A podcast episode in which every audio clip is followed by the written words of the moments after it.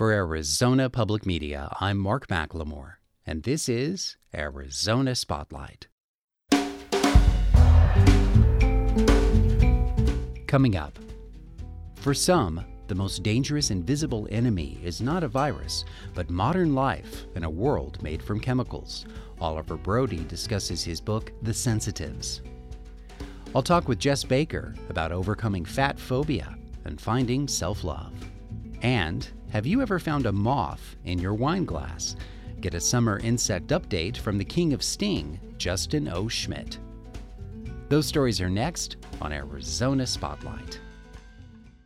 Even without the presence of coronavirus, is our environment safe enough?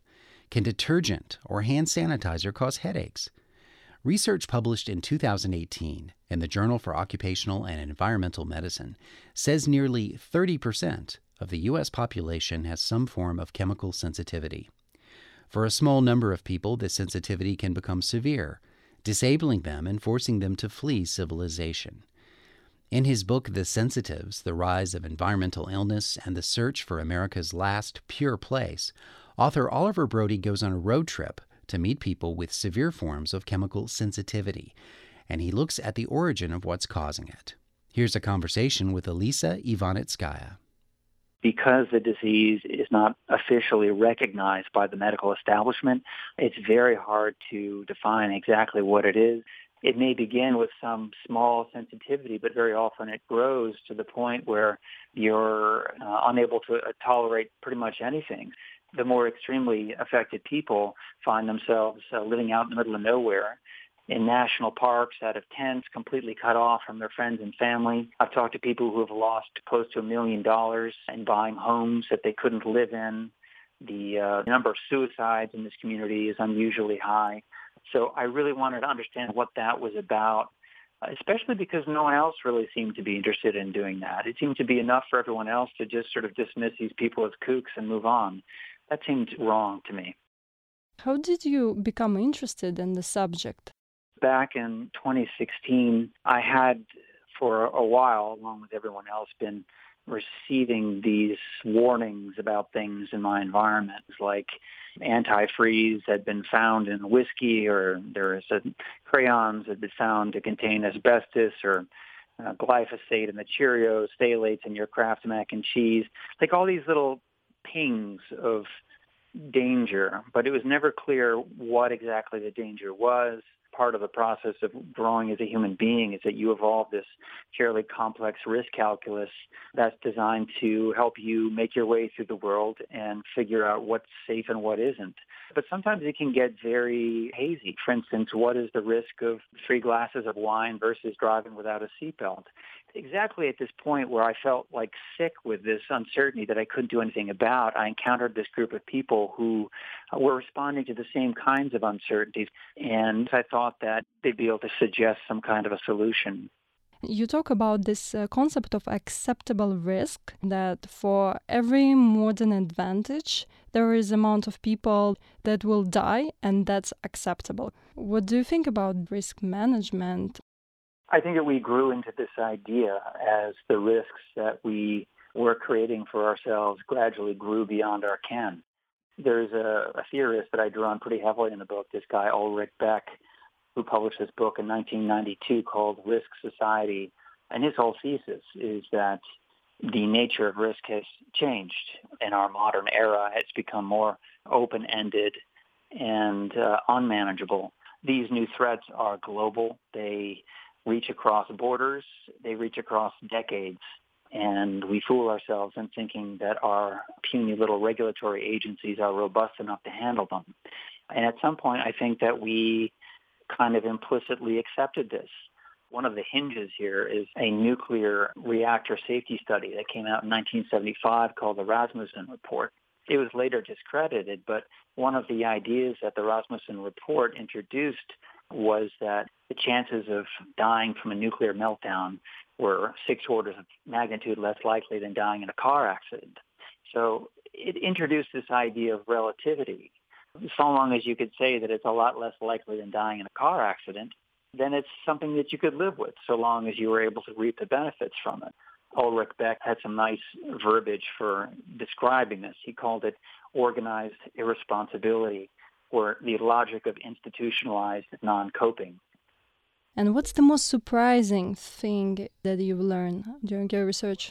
So the cotton boom made clothing, cheap, durable clothing, available for everyone. So this is a good thing, except for the fact that there were not the dyes available. Dyes at that time were made in this very old-fashioned, time-consuming way by grinding insects and lichens and bat guano.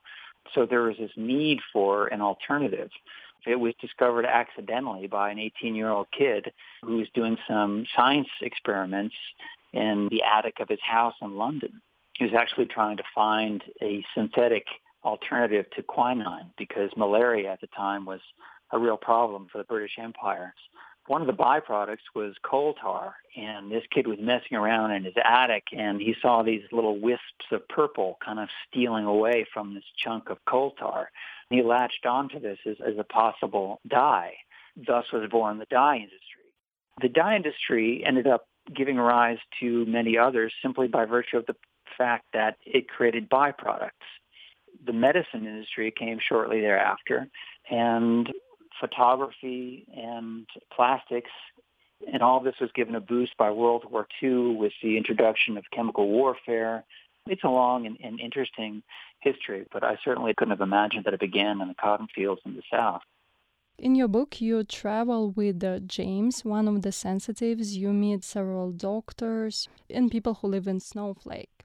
And so, how encounter with all these people has changed your understanding of uh, the sensitivities?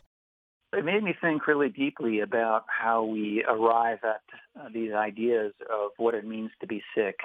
The idea of sickness is based on an idea of the human body. So what is often unspoken is what that human body is. So I always think of that, that Da Vinci diagram of the Vitruvian man, that spread eagle dude contained within that circle and square. The medical establishment in large part has followed, is built on that idea that there exists one human body. So there isn't. And uh, at the very least, you can say that men and women are very different. We have pharmaceutical guidelines that are rarely delineated by gender, despite the obvious biological differences. Another example is that chronic pain patients, about 70% of them are, are women, and yet 80% of all pain studies are on male cells. It wasn't until 2016 that the NIH began requiring grantees to study both genders. So it returns you to this question of how many bodies are there? Are there two? Uh, what about children? What about unborn children? All of these bodies respond differently to their environments and to illness in general. And once you start admitting that there is a psychological aspect to every illness, not just environmental illness, things become even more complicated because obviously everyone is different psychologically. What do you think is missing in the healthcare? Oh boy.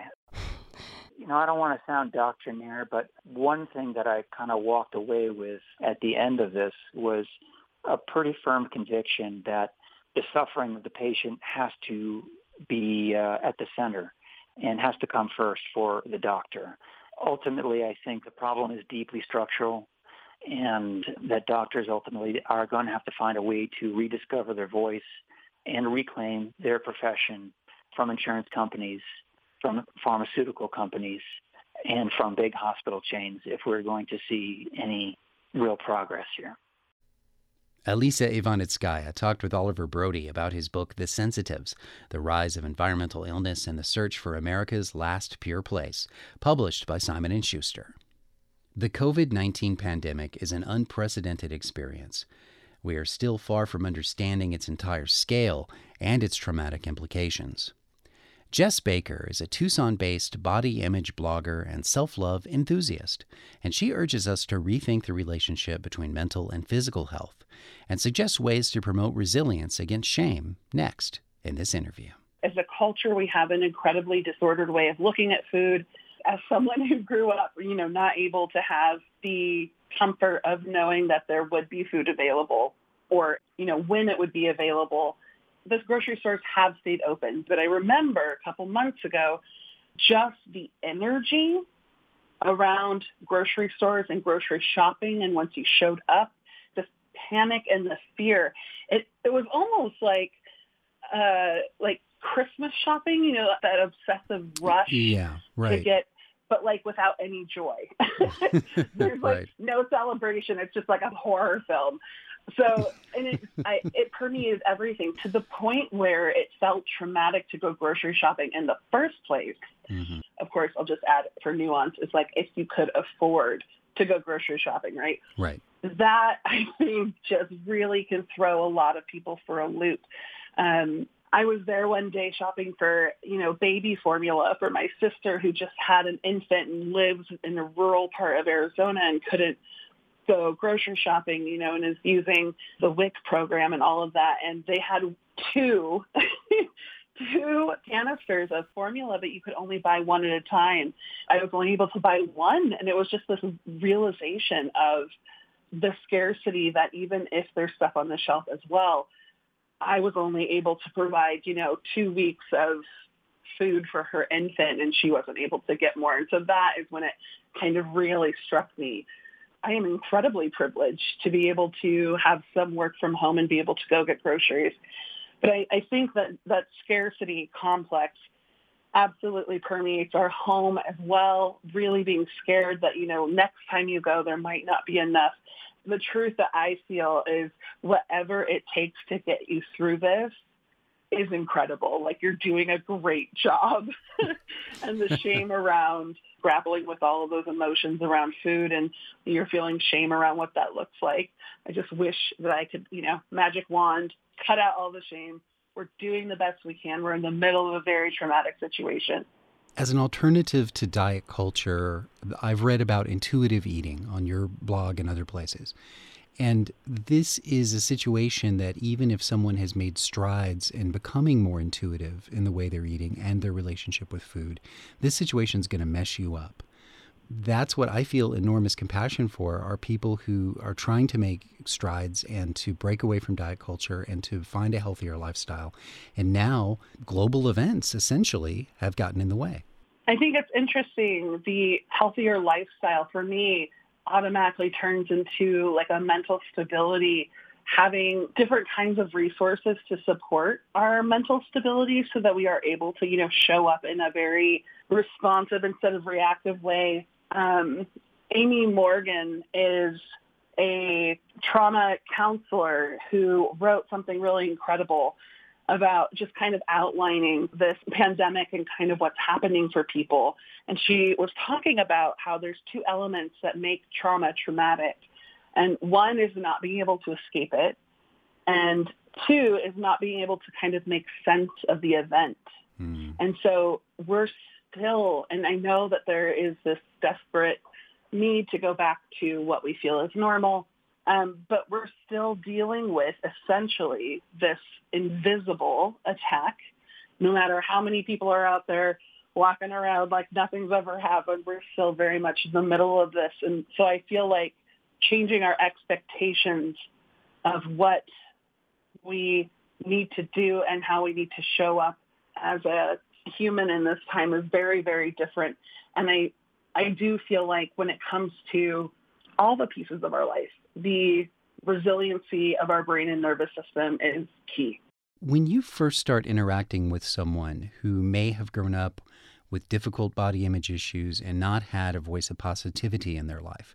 Can you give us an idea of like the key areas that you first want to establish with someone who's grown up basically hating themselves because others have told them that they should? That the hatred, loathing, the disordered eating, the complications around movement, the everything, you know, and of course like self-esteem and mental health, all it affects everything in our life, right? That is not our fault. Not even a little bit. And so whenever people come with this guilt, with this shame, with this embarrassment, the thing I and I communicate it in a much more eloquent way, right? Because a conversation. Uh, but it, they're superheroes because none of this is our fault. We grew up as children. We needed to be protected. Instead of being protected in this way, we instead were instilled We didn't ask for it with these ideas, with these derogatory pieces of what we thought were gospel. And likely our parents had also internalized that, you know, toxicity and so it was like kind of repeating it and we were watching it. And there really was no way to truly escape it. None of us asked for this. It's not blame on ourselves, it's blame on a system that was created to profit off of us and to keep opportunity and resiliency and power down and oppressed. And so when I say people are superheroes, I really do mean it because we didn't ask for this. They didn't ask for this. And here they are willing to do this really, really hard internal and external work to shift into a more balanced and healing place. So I have a lot of respect for each person that I work with. Can you cite a trend, Jess, that you think is positive that's going on now? I mean, you've been involved with this work for at least a decade, I would think. Yeah, almost. So, in that time, what is something that you feel is going in the right direction? Since January and February, there has been a complete reevaluation of what we thought was important and what is now important. And the trend I see that I think we're all seeing is the social movement for equality and equity, especially around Black Lives Matter and Black and Brown bodies. Anti-fatness is inextricably connected to racism. And there's a great book called Fearing the Black Body that came out last year that if anyone's interested in learning a lot more about how that's intertwined, uh, that is a great book to read. You know, here I am talking about, you know, larger bodies and fat acceptance or anti-fat bias, and it's all connected to the social movements that are um, really manifesting right now. So I think that is a trend that is shifting the political landscape. It affects everyone, including larger bodies. My guest was Jess Baker, known to many as the Militant Baker. Justin O. Schmidt is an entomologist and author who is best known as the originator of the Schmidt Pain Index. It's a way to measure the relative discomfort caused by various bites and stings from different insect species, which means that Schmidt willingly subjected himself to a wide variety of them. From time to time, I like to talk with Justin Schmidt to find out what's buzzing with insect life in our vicinity. He says this year has been one that has defied some expectations You know, the first thing that came to mind early in the year, probably a number of people remember they had these huge mosquito-like things that were just inundating in, in their house, in their cars, in their yard, just all over the place. These are what we call crane flies, and they're actually a, a non-biting uh, midge. They they look more or less like a mosquito that's on growth hormones and steroids. You know, they're monster things. And what they usually live in areas that are boggy you know, so swampy areas. well, well, Justin, I, it appears to me that they live in the corners of my house. Yeah, well, maybe that says something. okay, but they're they're typically drawn to humid, boggy conditions. Yeah, that's where they usually breed. They the the larvae, the immatures, eat decaying vegetative material, and so they're really common in places like Scotland, where there's peat bogs, and Ireland, and any much wetter place. And people think, oh, well, Arizona, we don't have anything like that, for heaven's sakes. Well, there are a few patches, and this spring we had tremendous rains, you know, up to uh, first three months of the year. And I think we got enough boggy conditions in certain areas that there was just a huge outbreak of these things like I'd never seen before. And I've only been here 40 years, so maybe I need a longer survey. I don't know. But there were a lot of them, and it's something that's really not expected in the desert. Okay, so that's an example of something that happened this year that we didn't expect to see, but what's something that we were looking for that didn't happen? You know, something on the other hand, which is not nearly as benign and pleasant, let's put it that way, are up at least my house. I live in the foothills of the Tucson Mountains. We had this huge outbreak of what's called kissing bugs. They're these about inch long, blackish, unattractive, blood sucking bugs that fly in May and June, and they're dispersing. What they normally are doing is living in rodent burrows like pack rat nests. But this this year was a bonanza year. I caught 291 in my house of one species and about 54 of the other species. We have three of them. And I guess I was lucky I didn't get the third one, but normally you'll get, you know, a dozen, maybe two dozen, you know, a few of them around. They bite you and your pets, and they're pretty unsavory, just sort of unpleasant additions to our life. But this year, having 291, my goodness, that's over the top. I've had a small um, swarm invade my neighborhood, or at least my apartment. And it's those click beetles, those uh, cylindrical, black, shiny beetles that can somehow or another pop their carapace in a way that causes them to fly up in the air. And often they attract the attention of one of my two cats. Now, I've seen them in Arizona over the years, but very rarely. But recently, I've had like a bloom where there's there's been 10 to a dozen that uh, have been spotted in my place. And each time I dutifully take them out into the alley and let them go. But uh, is it the same ones coming back in all the time, or for what reason might you have to explain why there would be a whole bunch of click beetles in one small area in Tucson? Yeah, that's one of the great mysteries of biology. You know, for a couple of centuries, biologists, including today, we scratch our head and say, why is it we go out in the field and one day we'll see a whole bunch of one species, like, for example, uh, not on insects, but on snakes. I was I have a study site in near Willcox, Arizona that I've been going to for about 30 years. And one time in this 30 years, one evening, and I often go out there, you know, sometimes 20, 30 days a year in the summer, so it's it's not just a sporadic thing. And one year I saw three hog-nosed snakes, perfectly harmless snakes that mainly eat frogs and toads. I saw three in one day in this area at night, and I've never seen another one before or since. And the questions we have is, what was so special about that particular day? We can look at the weather charts, we can look at the humidity, we can look at the you know rainfall, temperature, everything you can possibly imagine, and it doesn't really give us the answer. You know, it's just one of these ongoing mysteries that maybe makes life a little bit more interesting and beautiful. Who knows? I'd still be interested in hearing from anyone in Tucson who's noticed more click beetles than usual. This is my 29th summer in Tucson, but for Spotlight's assistant producer Elisa Ivanitskaya, it is her first. She has some questions about the native insect population, so I thought she should talk to Justin Schmidt herself. Nice to meet you, Justin. Yeah, hi, Elisa, and my pleasure to meet you too. You know, um, I have this issue. Uh, every time I clean the leaves uh, from my backyard, I get attacked by ants. And it's not that I'm standing on their nest. Actually, I'm like trying not to step on them, and they still attack me. What's wrong with them? Well, you're probably disturbing near their nest and maybe actually raking over the top of where their nest is. This time of year, especially these wet times, we have what's called native fire ants. And if they come out and they kind of, you might call it a bite, but it's actually a sting. If they crawl up your your shoes and get onto your ankles and they kind of bite or sting.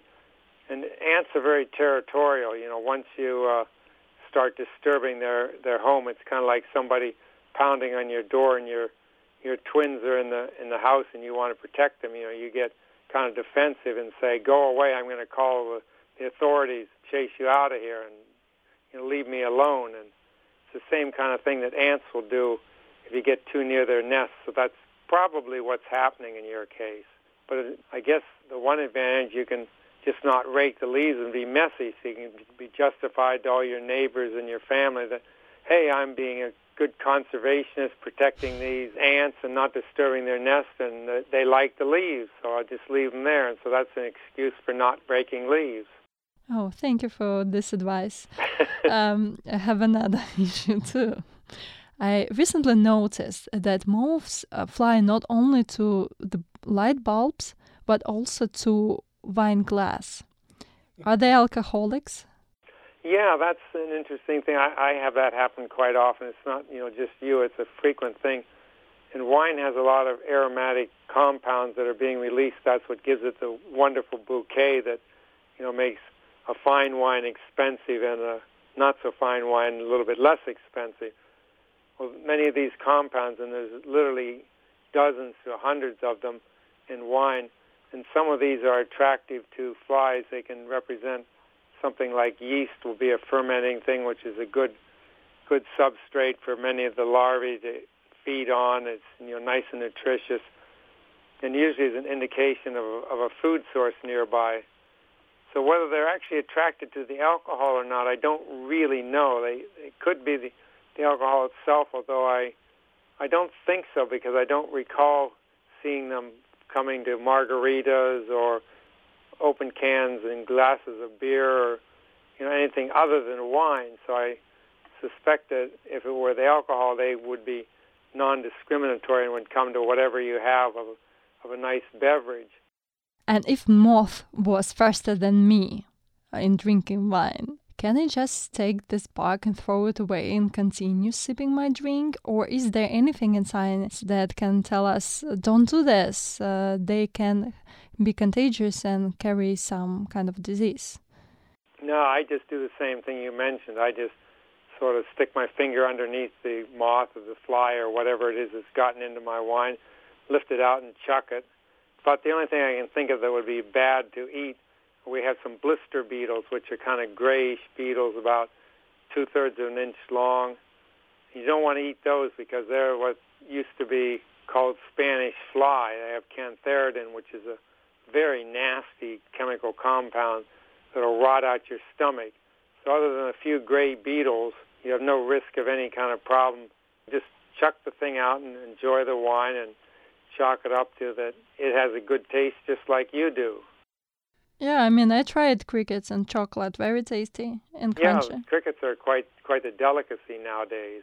Elisa and I spoke with Justin O. Schmidt, a U of A entomologist at the Southwestern Biological Institute.